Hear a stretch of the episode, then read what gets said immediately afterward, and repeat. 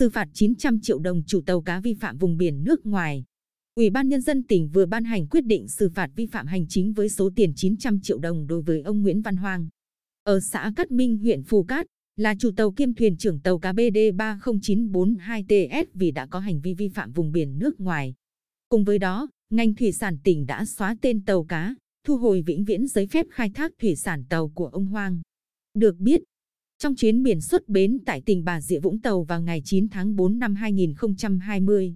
ông Hoang đã điều khiển tàu cá của mình đến vùng biển Indonesia để khai thác thủy sản trái phép và bị lực lượng chức năng nước này bắt giữ tàu và thu giữ chứng chỉ thuyền trưởng.